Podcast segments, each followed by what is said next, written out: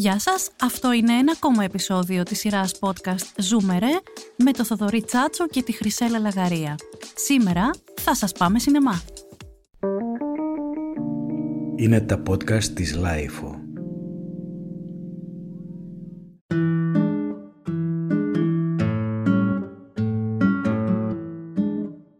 Είναι η περίοδος που έχουμε αρχίσει να μαζευόμαστε στα σπίτια, ο καιρός α, γίνεται λίγο πιο ψυχρός, οι καφέδες γίνονται λίγο πιο ζεστοί και μια... Το αγαπάω εγώ αυτό να πίνουμε ζεστούς καφέδες, παιδιά. Δεν μου αρέσουν νεκροί. Ναι, και εγώ είμαι φαν του ζεστού καφέ. Δεν ξέρω πόσο σας ενδιαφέρει σαν πληροφορία, αλλά εμείς θέλαμε να το μοιραστούμε μαζί σας. Όσο λοιπόν αρχίζουμε έτσι και μπαίνουμε πιο δυναμικά και σταθερά προς το φθινόπωρο, αρχίζει και αυτή η συνήθεια που είτε μαζευόμαστε στα σπίτια και βλέπουμε α, τηλεόραση, πλατφόρμες, α, σειρές, είτε πηγαίνουμε σινεμά. Ε, είναι η περίοδος που ξεκινούν α, α, θεσμοί πολλών ετών όπως το φεστιβάλ α, Θεσσαλονίκης, το φεστιβάλ κινηματογράφου Θεσσαλονίκης. Έχεις λόγο που τα λες αυτά τώρα φαντάζομαι για το φεστιβάλ Θεσσαλονίκης. Ναι, έχω κάποιο λόγο, αλλά ο, ο πρωταρχικός λόγος έχει να κάνει με το ότι όντως υπάρχουν και είναι πράγματα που αγαπούν οι άνθρωποι να κάνουν και είναι πράγματα που αγαπούν να κάνουν οι άνθρωποι που έτσι τους αρέσει το σινεμά. Όλοι μπορούν να πάνε σινεμά.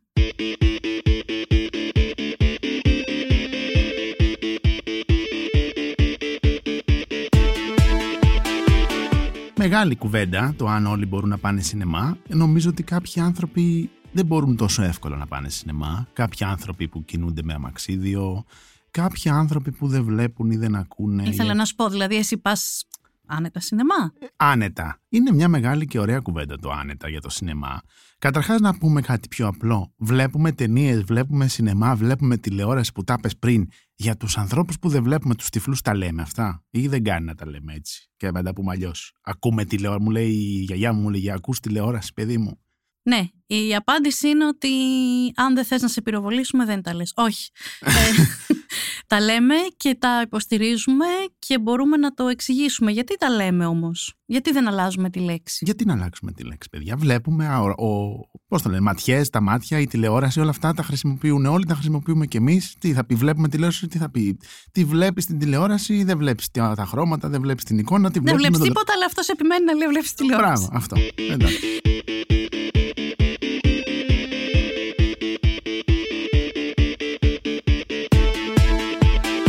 Ουσιαστικά το ρήμα βλέπω θα το δούμε και ως κάτι πιο ε, ευρύ και σχηματικό. Διασταλτική ερμηνεία το λέγαμε στην νομική αυτό. Να, εγώ αυτά δεν τα ξέρω και δεν, μπορεί να μην θέλω και να τα μάθω. Ε, όχι, μ' άρεσε πάρα πολύ αυτό που είπε ο Θοδωρής, αυτά τα ψαγμένα που λέει, τα βρίσκω εξαιρετικά. Ωστόσο, ε, σκεφτείτε ένα απλό παράδειγμα, εγώ με λαϊκό παιδί, λαϊκά θα σας τα πω. Ε, μιλάτε στο τηλέφωνο με έναν άνθρωπο και λέτε, βλέπεις, έγινε αυτό. Το βλέπεις για μια κατάσταση, ας πούμε, θεωρητική, δεν είναι τίποτα, δεν σημαίνει τίποτα. Το βλέπω έχει να κάνει και με το ε, αντιλαμβάνομαι, έτσι. Ε, δεν έχει να κάνει μόνο με το βλέπω απέναντι τον ηθοποιό στην τηλεόραση, άρα χρησιμοποιήστε το άφοβα. Είναι πολύ καλύτερο σίγουρα από αυτό που λέει η γιαγιά του Θοδωρής στο Θοδωρή, το ακούς τηλεόραση, παιδί μου. Πράγματι, δεν αποφεύγουμε τις λέξεις. Λέξεις είναι εδώ για να τις λέμε ε, και μια χαρά κάνουμε και τις λέμε. Οι τυφλοί βλέπουν ταινίες, βλέπουν σειρές. Πώς τις βλέπουν τώρα και πώς, πόσο προσβάσιμες είναι, είναι ένα θέμα. Γι' αυτό λοιπόν που με ρώτησες αν πάω εύκολα και άνετα σινεμά, η απάντηση είναι εξαρτάται. Σινεμά πάω εύκολα με παρέα, τρώω πάρα πολύ εύκολα τα popcorn. Ήθελα να σε ρωτήσω, πες γιατί πας ή σινεμά, πες τα την αλήθεια. nachos, τα τρώω πολύ εύκολα, ναι. Αλλά οι ταινίες, δηλαδή η ουσία του θέματος, οι ταινίες είναι μια λίγο λιγότερο εύκολη διαδικασία. Γιατί;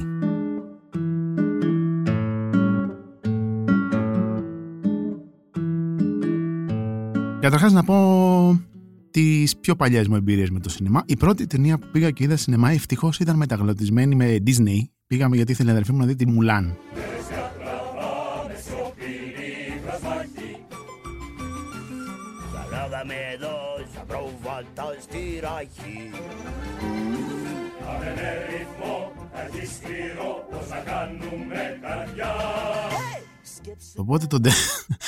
το τεμπούτο μου στο σινεμά έγινε με τη Μουλάν. Είχα πολύ εμπειρία από τα παιδικά της Disney, όχι στο σινεμά, σε βιντεοκασέτες. Θα την πούμε μια άλλη φορά αυτή την ιστορία, ενδεχομένως. Οπότε αυτή η ταινία πήγε αρκετά καλά γιατί ήταν μεταγλωτισμένη. Η πρώτη ταινία που πήγα να δω και δεν ήταν μεταγλωτισμένη και ε, πήγα στα 12 οπότε δεν ήξερα και αγγλικά καλά ήταν το Matrix ε, μπουκάρει ένας κολλητός σπίτι με τη μάνα του. Είχαν κανονίσει να πάνε να δουν το Matrix και μου λένε Πάμε σινεμά, ήρθαμε να σε πάρουμε να δούμε το Matrix. Α, μα, παιδιά, εγώ δεν ήξερα προφανώς τι είναι το Matrix, τι όλα αυτά. Πήγαμε στο σινεμά.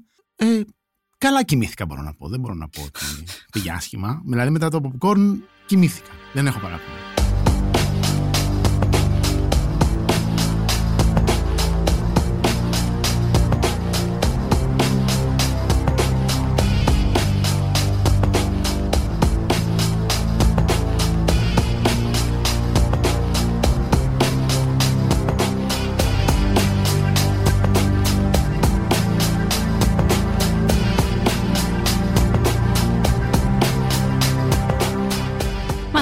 Έχω κι εγώ τέτοιες α, στιγμές που ξεκινούν από την πολύ ε, νεαρή μου ηλικία όταν α, όλος ο κόσμος έβλεπε το Good Morning Vietnam. Είχα πάει κι εγώ να το δω σε ένα θερινό σινεμά με τους δικούς μου. Το μόνο που θυμόμουν από την ταινία ήταν αυτές οι λέξεις και το ότι κάποιος φώναζε για να τις πει. Δεν είχα καταλάβει καν ότι, αυτό, ότι αυτός μιλούσε στο ραδιόφωνο. Αλλά τότε δεν ήξερα και αγγλικά γιατί μαθαίνοντας μια ξένη γλώσσα σε σώζει αυτό από ε, πολλές, πολλούς αποκλεισμούς στη ζωή γενικά όλους. Στη δική μας την περίπτωση σε βοηθάει να μπορείς πραγματικά να δεις ταινίες με ένα πάρα πολύ καλό τρόπο και επίπεδο. Όμως έχω και ντροπιαστικέ στιγμές που δεν αφορούν στην παιδική μου ηλικία, αλλά στην ενήλικη ζωή μου. Πρέπει να είμαι η μοναδική γυναίκα, άνθρωπος, πλάσμα στον πλανήτη που έχει κοιμηθεί στον Άρχοντα των Δαχτυλιδιών το 3, εκεί στη σκηνή της μεγάλης της επικής μάχης.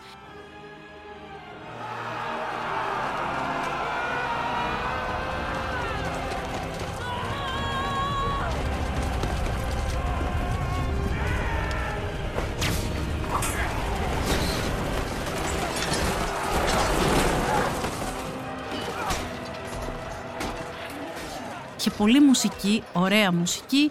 Είχε τη μάχη που εγώ δεν την έβλεπα. Ωραία θα ήταν και η μάχη. Ωραία θα ήταν και η μάχη. Είχε τους φίλους μου που την έβλεπαν και δεν προλάβαιναν να μου την εξηγήσουν. Και εγώ ήταν δυόμιση το πρωί, είχαμε πάει στην πολύ βραδινή προβολή. Οπότε και εγώ έκανα πίσω, έκλεισα τα ματάκια μου και κοιμήθηκα. Ε, αυτό έτσι το περιγράφουμε λίγο αστεία, αλλά έχει ένα βάθος από πίσω του που λέει ότι το, το πώς μπορεί κάποιος να δει, να παρακολουθήσει μία ταινία, για παράδειγμα, ενώ είναι τυφλός, χρειάζεται μία επιπρόσθετη διαδικασία. Για, για αυτό το κομμάτι, αλλά και για το τι σημαίνει τελικά προσβασιμότητα στον κινηματογράφο, έχουμε την τιμή και τη χαρά σήμερα να έχουμε μαζί μας έναν ε, από τους πιο καταξιωμένους στο χώρο του ανθρώπους, είναι ο καλλιτεχνικός διευθυντής του Φεστιβάλ Κινηματογράφου Θεσσαλονίκης κύριος Ορέστης Ανδρεαδάκης, τον οποίο θέλαμε πάρα πολύ να συναντήσουμε για να μας πει τη δική του εμπειρία, γιατί είναι ένας από τους ανθρώπους που έχει βάλει ένα πραγματικά πολύ μεγάλο λιθαράκι στην εξέλιξη του, της προσβασιμότητας του κινηματογράφου στην Ελλάδα. Σας ευχαριστούμε πάρα πολύ που είστε εδώ μαζί μας σήμερα και χαιρόμαστε πάρα πολύ που θα κάνουμε αυτή την κουβέντα.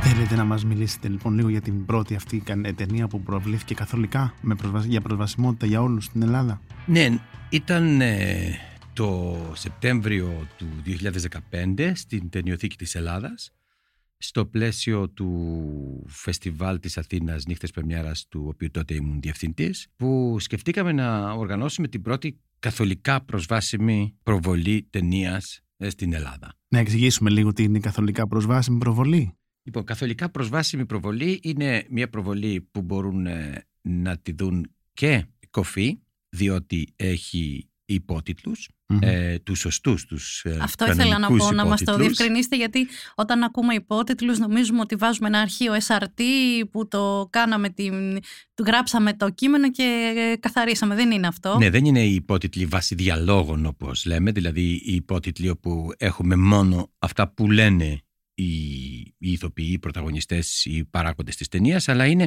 όλοι οι ήχοι περιγράφονται με υπότιτλους οι οποίοι πέφτουν επίσης και σε συγκεκριμένα μέρη της οθόνης και με διαφορετικά χρώματα. Οπότε εκτός από αυτά που λένε οι ηθοποιοί, ακούμε τους ήχους, ακούμε- βλέ- διαβάζουμε τους ήχους της μουσικής, ε, την αυξομοίωση της μουσικής και με διαφορετικά χρώματα προσδιορίζουμε ποιος μιλάει για να καταλαβαίνει, ε, να καταλαβαίνει όλος ο κόσμος ποιος μιλάει, τι λέει και με τι ένταση επίσης το λέει. Αλλά και για τυφλούς που είναι η γνωστή, γνωστή ελπίζω πια να είναι και τα γνωστή στην Ελλάδα, ακουστική περιγραφή. Η ακουστική περιγραφή μιας κινηματογραφικής ταινίας είναι μιας τηλεοπτικής ε, εκπομπής ε, ή serial. Ακούμε τους διαλόγους, ακούμε τη μουσική και ανάμεσα στα κενά ε, άνθρωποι με πολύ ιδιαίτερη εξοικείωση, εμπειρία και σπουδές φροντίζουν να περιγράφουν τι βλέπουμε. Δηλαδή ακούμε έναν άνθρωπο να λέει «Καλημέρα Μαρία, ήρθα». «Γεια σου Γιώργο, τι κάνεις» Στην επόμενη ατάκα που θα είναι ε, «Σήμερα πήγα στη δουλειά και είχα ένα πρόβλημα» θα μας περιγράψει ένας ε, κύριος, μια κυρία, άνδρας ε, με μπλε καπαρτίνα, μπαίνει μέσα σε ένα δωμάτιο ε, που είναι άδειο και ε, τον περιμένει μια γυναίκα η οποία φοράει ε, μόνο τα εσώρουχά της. Και ακούμε μετά τη γυναίκα που λέει «Τι έκανες» και εκεί ανάμεσα στα, στις παύσεις των διαλόγων περιγράφουμε όλη την ταινία. Είναι μια εξαιρετικά δύσκολη διαδικασία που θέλει ανθρώπους με εξοικείωση μεγάλη. Ευτυχώς εμείς συνεργαζόμαστε με τον Θανάση του Παπαντονόπουλο, ο οποίος είναι ο, ο καλύτερος που μπορεί να κάνει αυτή τη δουλειά. Του παίρνει πάρα πολύ καιρό, Ουσιαστικά πάνω από ένα μιλάμε- μήνα. Μια Ναι. δουλειά. Ουσιαστικά μιλάμε δηλαδή για ένα καινούριο σενάριο που γράφεται πάνω στο σενάριο της ταινίας; Ναι, ναι, είναι σαν να διαβάζεις όλο το σενάριο.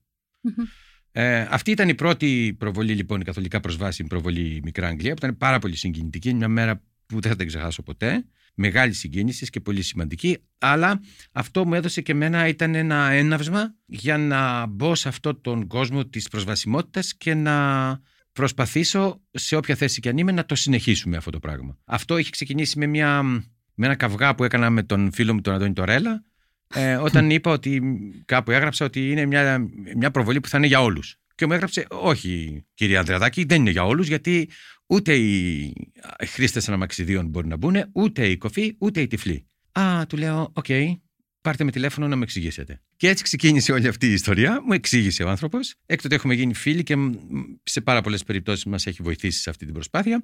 Από όταν ανέλαβα το Φεστιβάλ Κινηματογράφου Θεσσαλονίκης και το Φεστιβάλ Ντοκιμαντέρ Θεσσαλονίκης από το 2016, προσπαθούμε να είμαστε όσο το δυνατόν περισσότερα προσβάσιμοι και στο δομημένο περιβάλλον και στο περιεχόμενο. Εξαιρετικά. Το, το δομημένο περιβάλλον εννοούμε ότι όλες αυτές οι προβολές οι καθολικά προσβάσιμες γίνονται και σε μέρη που μπορούν να μπουν άνετα άτομα με αμαξίδια. Όλες οι προβολές του Φεστιβάλ Θεσσαλονίκης είναι. Το δομημένο περιβάλλον είναι. Το, έχουμε κάνει πάρα πάρα πάρα πολλές παρεμβάσεις και είναι αρκετά καλό. Η αλήθεια είναι ότι το Ολύμπιον ως παραδοσιακό διατηρηταίο κτίριο έχει κάποια πράγματα που ακόμα δεν τα έχουμε πετύχει. Αλλά φέτος πιστεύω ότι θα τα καταφέρουμε και με την αρχή του 23 θα έχουμε κάνει τις διορθώσεις που απαιτούνται για να είναι προσβάσιμος σε εμποδιζόμενα άτομα, σε χρήστες αμαξιδίων κλπ. Ε, θέλετε να μας πείτε λοιπόν όλες αυτές τις πρωτοβουλίες που πήρατε για το φεστιβάλ τώρα; Και φέτος στο φεστιβάλ κινηματογράφου που θα αρχίσει στις 3 Νοεμβρίου έχουμε, θα έχουμε δύο προβολές όπως κάθε χρόνο, δύο προβολές καθολικά προσβάσιμες. Επιλέγουμε κάθε χρόνο δύο τέτοιες ταινίες, τις οποίες τις κάνουμε καθολικά προσβάσιμες και μετά το αρχείο και των υποτίτλων και της ακουστικής περιγραφής το δορίζουμε στους παραγωγούς έτσι ώστε να το συμπεριλάβουν και στο DVD και στα αρχεία τους και να το χρησιμοποιούν όπου τους ζητηθεί. Ε, Έχουμε κάνει πάρα πολλές τέτοιες ταινίες ε, από το ιστορικές ταινίες ε, όπως είναι ο Δράκος του Κούνδρου, το Μια ζωή του την έχουμε, του Γιώργου Τζαβέλα, του, του Θανάση Βέγκου, το Θουβού Φαλακρός Πάκτορ επιχειρήσεις γης Μαδιάμ, την πρωινή περίπολο του Νικολαίδη, το, πο, πολλές ταινίες. Τη στρέλα του Πάνου Κούτρα, τη σκιά του Στρέλα φόβου. ακριβώς, ναι. Φέτος ε, έχουμε δύο επίσης εμβληματικές ταινίες του ελληνικού κινηματογράφου που είναι η Αναπαράσταση του Θόδωρου Αγγελόπουλου, η πρώτη ταινία του Θόδωρου Αγγελόπουλου που γυρίστηκε το 1970 και ε, αυτή είναι μια εμβληματική ταινία η οποία ε, σημάδεψε ας πούμε την ε, έναρξη του, του νέου ελληνικού κινηματογράφου. Και η δεύτερη ταινία, η δεύτερη καθολικά προσβάσιμη ταινία είναι το «Όλα είναι δρόμος» του Παντελή Βούλγαρη. Μια ταινία που γυρίστηκε το 1998 και αυτή έχει μείνει στην ιστορία, Εξαιρετική. κυρίως για την τελευταία σκηνή, Εξαιρετική. Ακριβώς. ε, Εξαιρετική, ναι. όπου ο Γιώργος Αρμένης, ε, έχοντας ε, χάσει τα πάντα, την αγαπημένη του, πηγαίνει σε ένα νυχτερινό Νυχτερινό κέντρο, σε ένα κέντρο. σκυλάδικο και τα σπάει όλα μέχρι το τέλος που καίει και το νυχτερινό κέντρο με τη θρηλυκή ατάκα η Ηλία Ρίχτο. Επίσης είναι σημαντικό να πούμε ότι το Φεστιβάλ Θεσσαλονίκης δέχεται ε, σκύλους οδηγούς τυφλών. Ε, το πρόγραμμά του τυπώνεται και στο σύστημα Break και, τα, και στο site, το site είναι προσβάσιμο και τα σποτάκια που βγάζουμε ότι γίνεται ειδική εκπαίδευση του προσωπικού ε, για την υποδοχή ατόμων με κινητικά προβλήματα και τυφλών και ε, μια πολύ συγκινητική στιγμή. Ήταν το 2017 όπου την ε, επίσημη έναρξη του φεστιβάλ, την τελετή έναρξης είχαμε που συνήθως καλούμε κάποιον ηθοποιό καλέσαμε έναν, ε, μια ηθοποιό από το Θέατρο Κοφών, τη Μαρία Χριστοφορίδου η οποία έκανε την τελετή στη νοηματική γλώσσα και κάποιος ε, μετέφραζε. Ε, ήταν μια έκπληξη ήταν μια τρομερή έκπληξη γιατί δεν είχαμε πει τίποτα σε κανένα. Βγήκε αυτή η κοπέλα στη σκηνή άρχισε να νοηματίζει και για κάποια δευτερόλεπτα το κοινό πάγος λέει τι γίνεται εδώ; Και μετά άρχισε να ακούγεται τη φωνή με λένε Μαρία Χριστοφορίδου είμαι ηθοποιός, κοφή και ήρθα εδώ για να ανοίξω το φεστιβάλ. Ε, φυσικά χειροκρότησε όλος ο κόσμος. Τους έμαθε πώς πρέπει να χειροκροτάνε με τον τρόπο.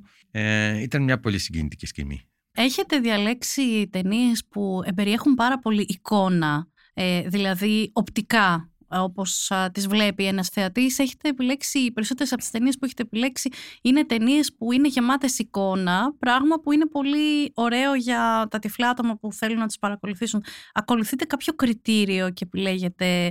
Φαντάζομαι ότι θα θέλατε να μπορούσατε να τις κάνετε όλες. Θα θέλαμε να μπορούσαμε να τις κάνουμε όλες και να θέλαμε να κάνουμε πολύ περισσότερα πράγματα. Ωστόσο, ξέρω ότι δεν είμαστε τέλειοι, ξέρω ότι έχουμε πολύ δρόμο ακόμα, αλλά πάντα με τη βοήθεια φίλων μας που βρίσκονται γύρω μας σε, σε, όλα, σε όλα τα κινήματα, βελτιωνόμαστε συνέχεια. Ναι, δεν θα κάναμε μια ταινία που έχει τόσο πολύ διάλογο που δεν θα μπορούσε, θα ήταν πολύ δύσκολο η ακουστική περιγραφή. Η, η, ταινίες που- η ταινία του Αγγελόπουλου, ας πούμε, η Αναπαράσταση, ε, αν την ε, ακούσετε τώρα που έ- έκανα και εγώ μια μικρή δοκιμή, είναι πολύ εντυπωσιακό αυτό, αυτό που κάνει ο Παπαντονόπουλος, ε, διότι είναι μια ταινία που έχει λίγο διάλογο και φροντίζει αυτός και πραγματικά σε μεταφέρει μέσα στην ταινία. Ε, μακάρι να ζούσε ο Αγγελόπουλος, νομίζω θα το εκτιμούσε πάρα πολύ αυτό το πράγμα. Να σας ρωτήσω κάτι λίγο έτσι προβοκατόρικο. Αυτές όλες είναι ταινίες που εμείς α, τυχαίνει και τις, ε, τις περισσότερες από αυτές νομίζω και ο Θοδωρής είναι ταινίες που τις αγαπάμε, που όμως τις έχουμε δει με άλλους ανθρώπους μαζί για να μπορούμε να πάρουμε όλη την πληροφορία. Θα μπορούσε, μ- μιλάμε όμως για ταινίες που οι περισσότερες από αυτές έχουν κυκλοφορήσει και αρκετά χρόνια πριν.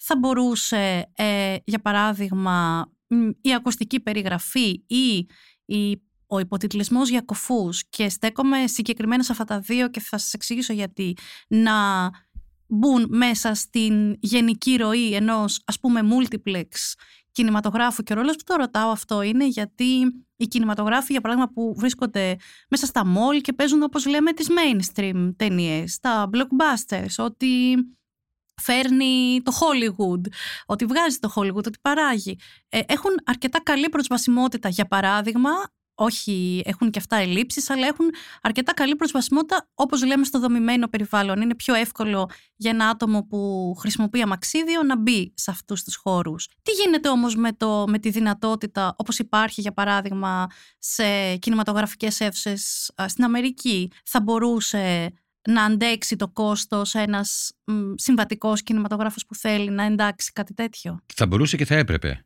Μμμ. Ε, Εξάλλου το Ότι θα κόστος, έπρεπε. ναι. ναι, εξάλλου το κόστος ε, είναι, δηλαδή όταν είπα ότι περί, περίπου κοστίζει 5.000 η ταινία, δεν σημαίνει ότι πρέπει να πληρώνεις 5.000 για κάθε προβολή. Μία φορά το κάνεις και το παίζουν 200 αίθουσες, 2.000 αίθουσες. Μμμ.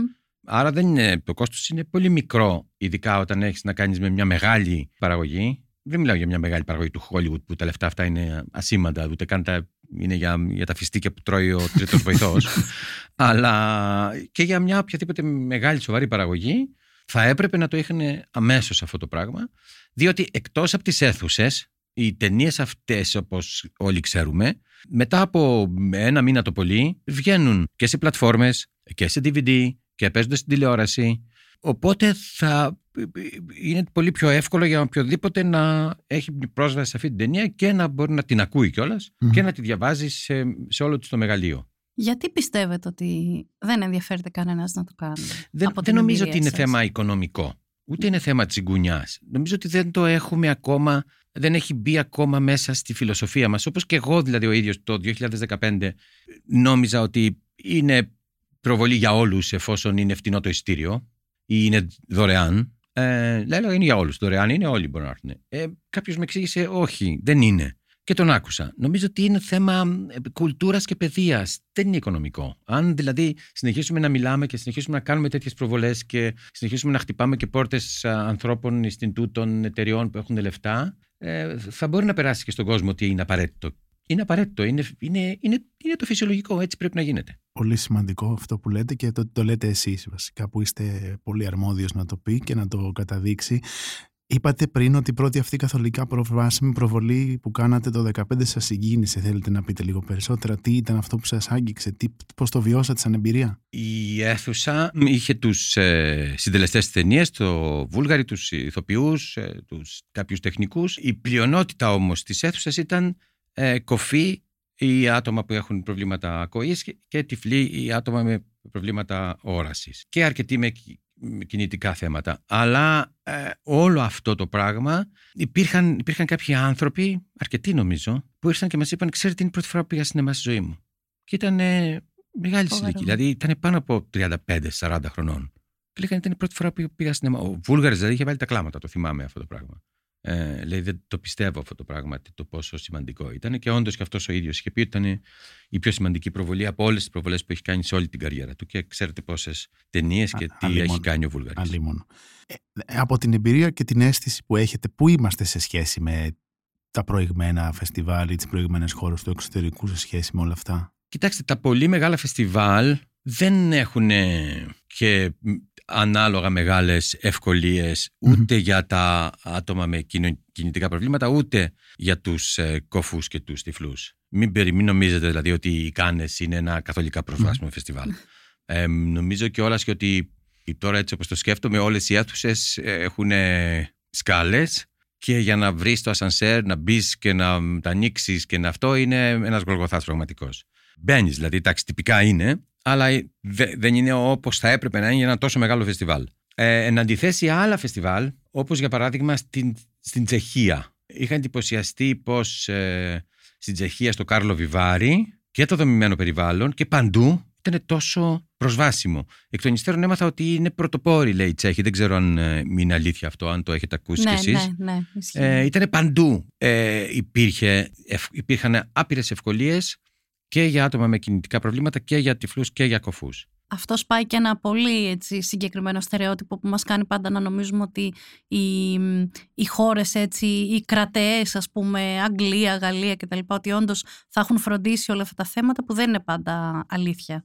Ναι, ε, προσπαθούμε πάντως κι εμείς. Ε, φέτος εκτός από την προσπάθεια που θα κάνουμε να βελτιώσουμε κάποιες, ε, την, την πρόσβαση στο Olympion που έχει σκαλιά, ε, τις ταινίες αυτές τις δύο καθολικά προσβάσιμες, όλες οι ελληνικές ταινίες που θα προβάλλουμε θα έχουν υπότιτλους για κοφούς και για πρώτη φορά θα δώσουμε και ένα βραβείο, βραβείο προσβασιμότητας, το οποίο θα συνοδεύεται με ένα χρηματικό έπαθλο 3.000 ευρώ και θα απονεμηθεί σε κάποιο άτομο, σε κάποια ταινία που αναδεικνύει ζητήματα προσβασιμότητας στις τέχνες. Και όλο αυ- όλη αυτή η προσπάθεια και αυτό το βραβείο γίνεται με τη βοήθεια και την υποστήριξη της Alpha Bank, την οποία και ευχαριστούμε.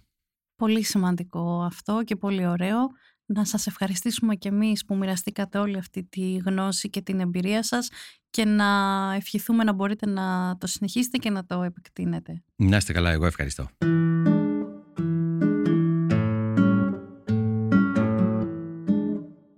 Θοδωρή, θέλω να σου κάνω την ερώτηση που δεν θέλω ποτέ να μου κάνουν εμένα. Και επειδή είμαι τέτοιος άνθρωπος, ό,τι δεν θέλω να μου κάνουν, εγώ θα το κάνω. Ποια είναι η αγαπημένη σου ταινία, ελληνική, ξένη και τα δύο, θες να μας πεις; Λοιπόν, αν ήταν για μουσική ή για βιβλίο, θα ήταν μια πάρα πολύ δύσκολη ερώτηση. Για τις ταινίες δεν είναι τόσο ίσως για μένα. Ελληνική θα διαλέξω τον κοινόδοντα να πω. Κάπου εδώ φεύγουν όσοι ακούνε το podcast, φαντάζομαι. Το Κάποιοι, περίμενα. εν πάση περιπτώσει. Που δεν είπες το μικρό ψάρι, βέβαια είμαστε σε καλό δρόμο. Όχι, το αγαπάω και το μικρό ψάρι, αλλά ο κοινόδοντα νομίζω είναι αγαπημένο μου.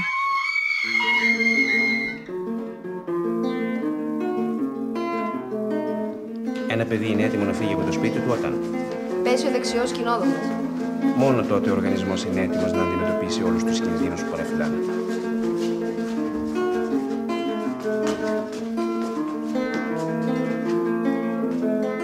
Ξένη θα διαλέξω το Pulp Fiction. OK. Θες να πεις και εσύ; Όχι. Ωραία. Θα το αφήσω για να το ανακαλύψετε μόνοι σας βάσει της προσωπικότητας που ακούτε. Α, αυτό είναι σο- συγκλονιστικό. Για μια που ανέφερα το Pulp Fiction, να πω ότι προσπάθησα και είδα μόνος μου χωρίς καμία παρέα και ακουστική περιγραφή το Hateful Eight. Έχω δει τα πάντα και δεν ξέρω πώς τελειώνει. Γράψτε μου πώς τελειώνει στα σχόλια, στο mail κάπου, γράψτε μου πώς τελειώνει. Ε, παιδιά, είναι, είναι πολύ σημαντική αυτή η- η ιστορία της προσβασιμότητας. Οι άνθρωποι που δεν... Θα μιλήσω για τον εαυτό μου. Αγαπάμε πάρα πολύ τις ταινίες, αγαπάμε πάρα πολύ γενικά τα καλλιτεχνικά πράγματα και το θέατρο και τις σειρές και τα βιβλία και τις μουσικές και τις ταινίες. Θέλουμε να τις βλέπουμε. Θέλουμε να τις βλέπουμε ισότιμα, δηλαδή να, μην, είμα- να πάμε για παρέ, με παρέα εννοείται αν θέλουμε, αλλά άμα δεν θέλουμε να τη δούμε και σπίτι μας, να πάμε και μόνοι μας σε μια πρεμιέρα, σε, ένα, σε μια αίθουσα, να κλειστούμε, να τη δούμε και να μην ε, έχουμε αγωνία. Μπορούμε να τη δούμε, θα καταλάβουμε τίποτα. Θα φάμε απλά τα popcorn και θα κοιμηθούμε ήσυχα, ήσυχα και θα γυρίσουμε σπίτι και θα. Ναι, ναι, την είδα την ταινία. Καλή, καλή. Εντάξει. Θέλουμε να τη δούμε την ταινία όσο πιο ισότιμα μπορούμε. Δηλαδή, είναι πολύ σημαντικό. Αξίζει τον κόπο να γίνονται, νομίζω, οι προσπάθειες τον κόπο εννοώ και οικονομικά ό,τι απαιτείται και χωροταξικά για το δομημένο περιβάλλον και στο περιεχόμενο των ταινιών με τις ε, ακουστικές περιγραφές και τους υπότιτλους για κοφούς.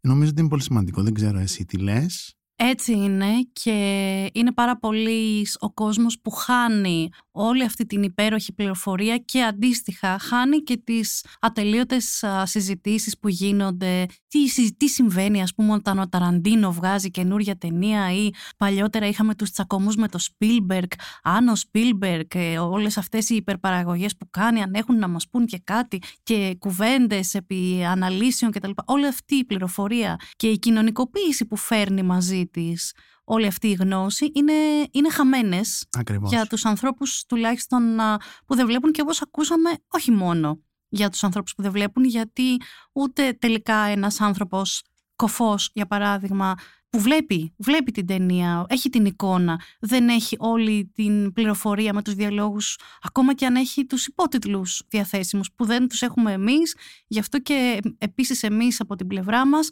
υποχρεωτικά πρέπει να ξέρουμε, το είπα και πριν, αλλά θα το ξαναπάω άλλη μια φορά, πρέπει να ξέρουμε ξένες γλώσσες για να μπορούμε να έχουμε πρόσβαση σε υλικό προσβάσιμο που μέχρι τώρα ε, στην πλειοψηφία του είναι προσβάσιμο στα αγγλικά. Έτσι ακριβώς. Να πω, θυμάμαι, δηλαδή χαρακτηριστικά τώρα μου ήρθε στο μυαλό η τριλογία του Νονού, ας πούμε, που πρώτη φορά πρόσφατα την είδα με ακουστική περιγραφή. Είναι μια εμπειρία, νομίζω και εσύ την είδες και το συζητάγαμε. Πολύ Την είδα κι εγώ, συγκλονιστική για να, ναι, για να τη χάσει ναι. κάποιος. Είναι μια συγκλονιστική εμπειρία παρόλο που είχα δει τον ονό Κι εγώ. και παλιά, αλλά ε, ποτέ δεν είναι το ίδιο όταν δεν γίνεται με έναν τρόπο συγκεκριμένο, δομημένο, ε, άρτιο από άνθρω- ανθρώπους που είναι επαγγελματίες σε αυτό και είναι απίστευτο να συζητάμε για τον Νονό το 2022 ότι γίνεται τώρα προσβάσιμος α, το 2020 νομίζω ξεκίνησε στε- στο Netflix που ανέβηκε με την ακουστική του περιγραφή είναι απίστευτο να, μπορ- να, να, το, να πρέπει να το συζητάμε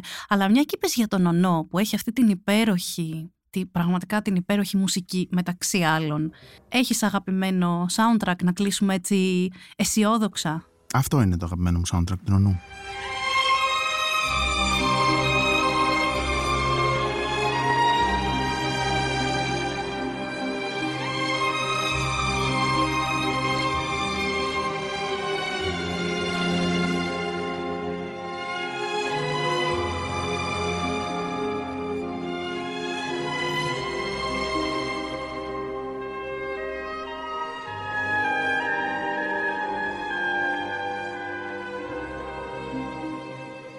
Ωραία. Εγώ αγαπώ πάρα πολύ το soundtrack του Νονού.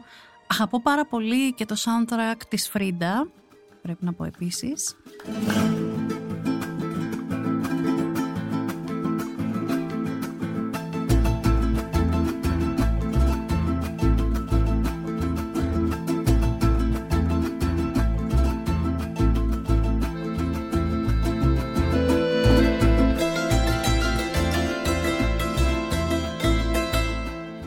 Ελπίζουμε λοιπόν να παρακινήσουμε ανθρώπους με αυτό εδώ το, την κουβέντα που αποφασίζουν ή που διαχειρίζονται να ασχοληθούν παραπάνω με την προσβασιμότητα. Αξίζει για όλους και ελπίζουμε να παρακινήσαμε και εσάς που ακούτε να πάτε σινεμά. Και τέλος πάντων πάμε εμείς που θα φάμε πολύ ωραία νάτσος και θα περάσουμε ωραία.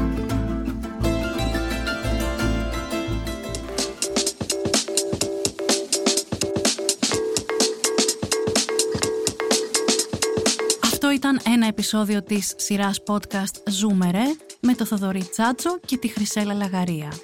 Μπορείτε να μας στείλετε email με τις ερωτήσεις και τις σκέψεις σας Στο podcast at lifeo.gr με θέμα Zoomere. Για να μην χάνετε κανένα επεισόδιο της σειράς Zoomere, κάντε εγγραφή στο Spotify, στα Google και στα Apple Podcasts. Ηχοληψία, επεξεργασία και επιμέλεια, φέδωνας χτενάς και μερόπικοκίνη. Ήταν μια παραγωγή της Lifeo. Είναι τα podcast της Lifeo.